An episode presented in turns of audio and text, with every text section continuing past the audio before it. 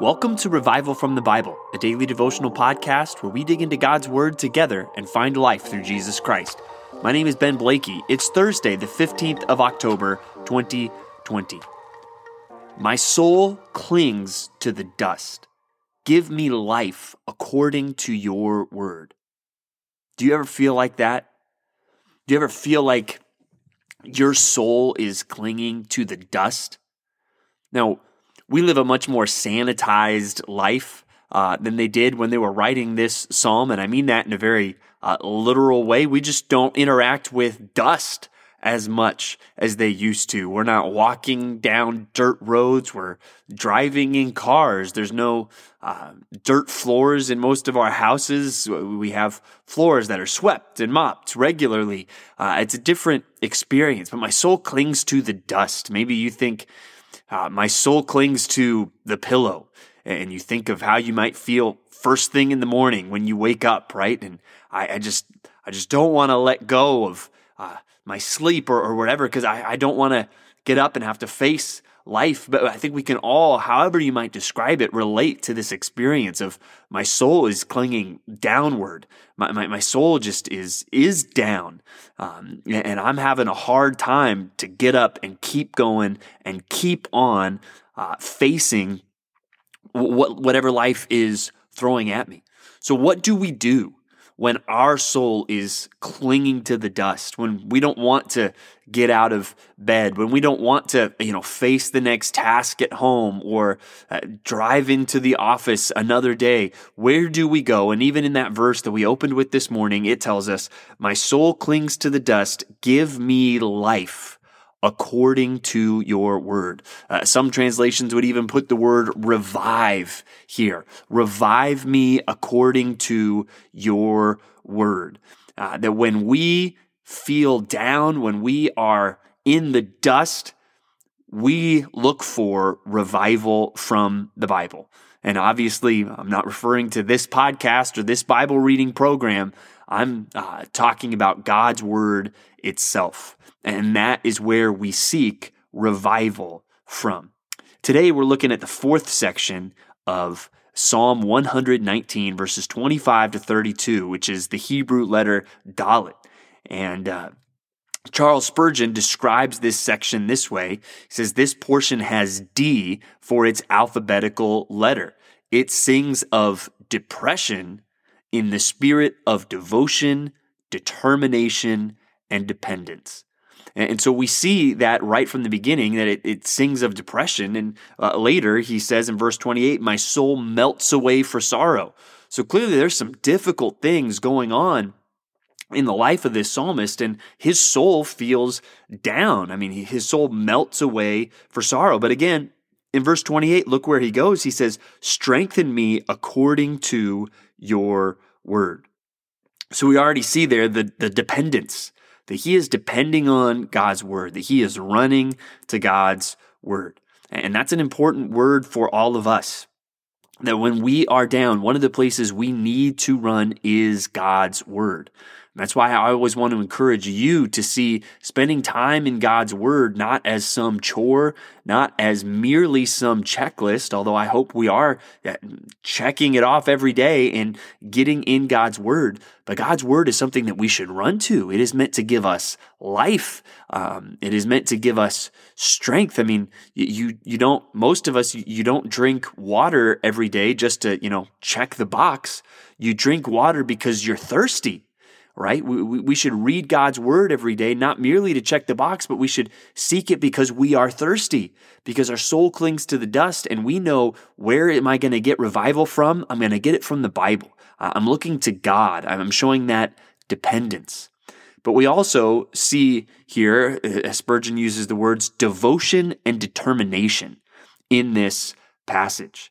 Um, even in the second verse, after he's saying that his soul clings to the dust, he says, when I am told of my ways, you answered me, teach me your statutes. Even speaking, God, I'm confessing my ways to you. I want you to teach me your ways.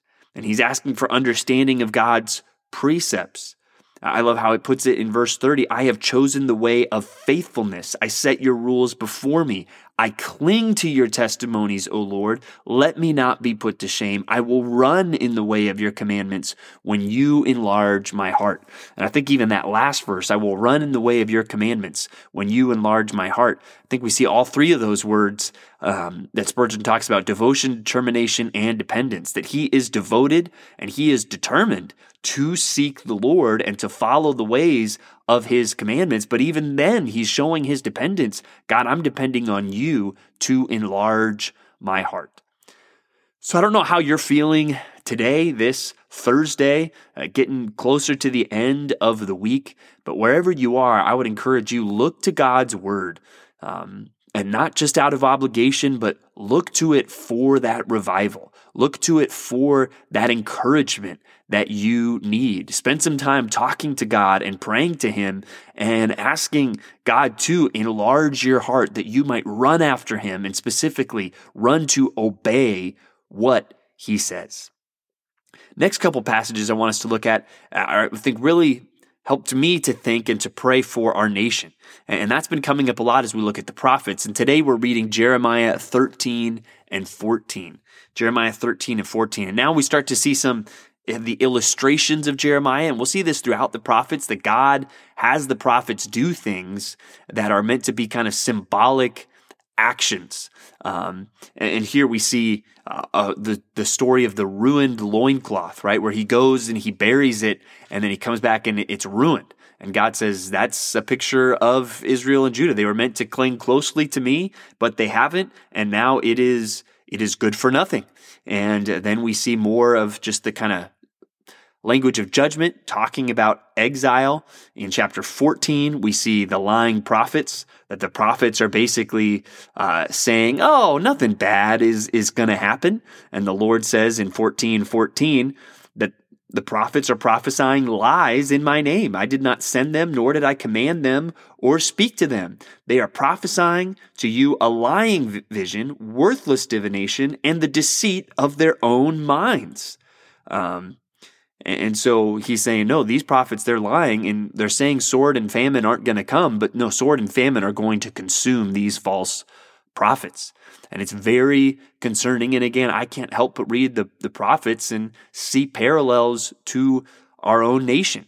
And again, not that the United States of America is, is the chosen people of God. We are not the nation of Israel. We are not the descendants of Abraham, to whom God gave these uh, covenants and promises. But we are a nation, I think, that is straying more and more and more from what God says. There are so many, I guess, what you could call lying prophets, uh, prophesying peace when there is no peace in our country. And I think it should draw us to prayer. And even there at the end, we, we see him crying out, do not spurn us for your name's sake. Do not dishonor your glorious throne. Remember and do not break your covenant with us. Are there any among the false gods of the nations that can bring rain? Or can the heavens give showers? Are you not he, our O Lord, our God? We set our hope on you, for you do all these things. And that's where I think we can pray today. God, you are the God who brings the rain. You, you are the God that makes the world turn. You are the God that does all these things. And so we're going to set our hope on you. We're, we're going to seek you, and we're going to seek your grace and your mercy for ourselves and, and for our nation. And we see some of this language of weather. Um, you know, here it's speaking of the rain. Uh, we also see language of the weather in John chapter three. And again, this is very familiar territory. If you, if you've been reading the Bible, we're reading John three, one to fifteen today. I've heard, I'm assuming you've heard of the verse that's going to come next in John three sixteen, but you're probably familiar with some of the contents of these first fifteen verses as Jesus tells Nicodemus, a Pharisee, one of the religious leaders of the people of Israel, he tells Nicodemus, you must be born again.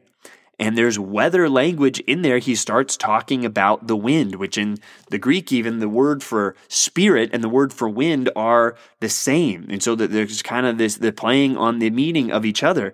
Uh, but in verse eight, it says, the wind blows where it wishes and you hear its sound, but you do not know where it comes from or where it goes. So it is with everyone who is born of the Spirit.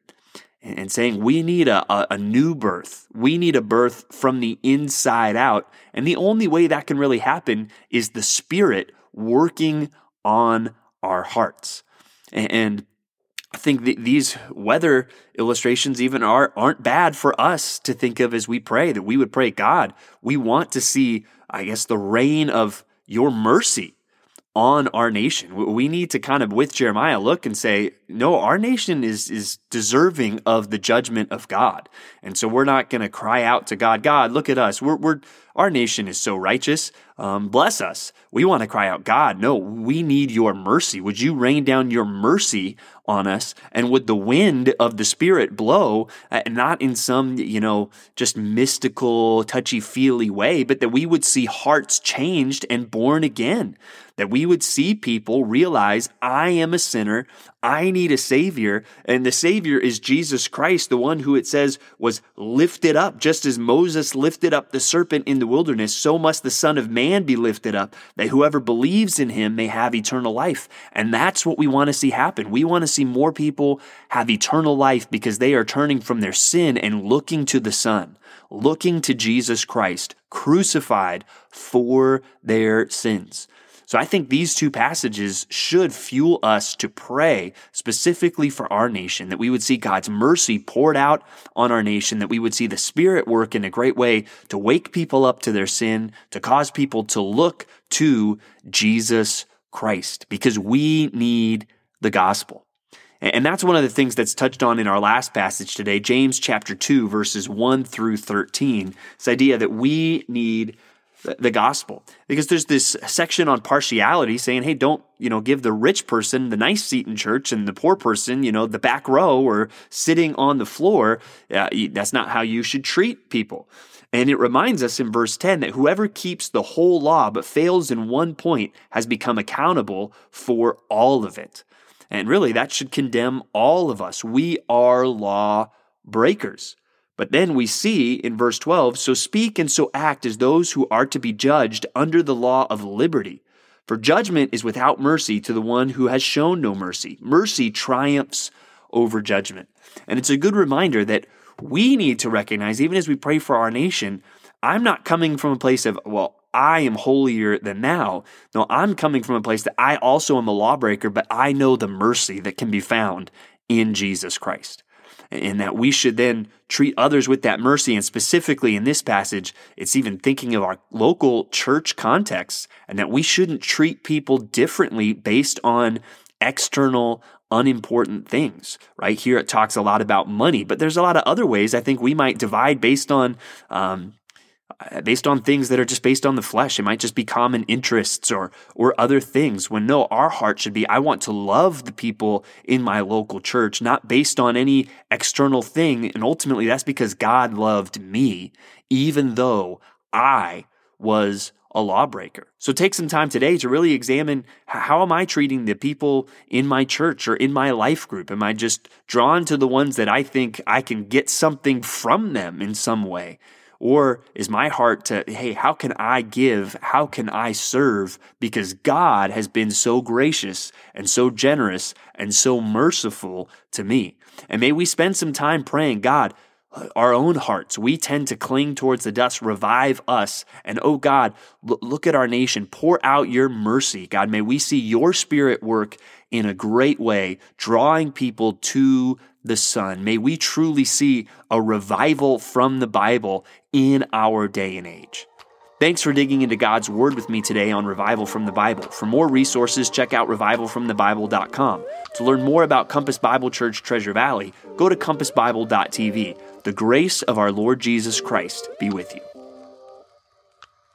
you.